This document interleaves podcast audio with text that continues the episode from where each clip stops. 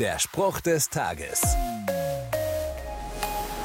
Standardantwort beim Schenken: Ach, das wäre doch nicht nötig gewesen. Stimmt, ein Geschenk mache ich, weil ich es gerne möchte, nicht weil ich muss. Trotzdem ist es schön und gut, zum Beispiel zur Beziehungspflege. Es gibt ein Geschenk, das war bitter nötig, befand der Schenkende, um die Beziehung zwischen uns und ihm wiederherstellen zu können. Das Geschenk, dass Gott auf diese Erde kam, um die Strafe der Menschheit auf sich zu nehmen, damit ich nicht sein Feind sein muss. Kann ich einfach so annehmen. Vielleicht zum ersten Mal oder nochmal neu zum Start ins neue Jahr.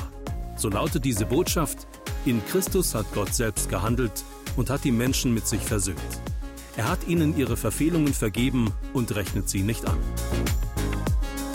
Der Spruch des Tages steht in der Bibel. Bibellesen auf bibleserver.com.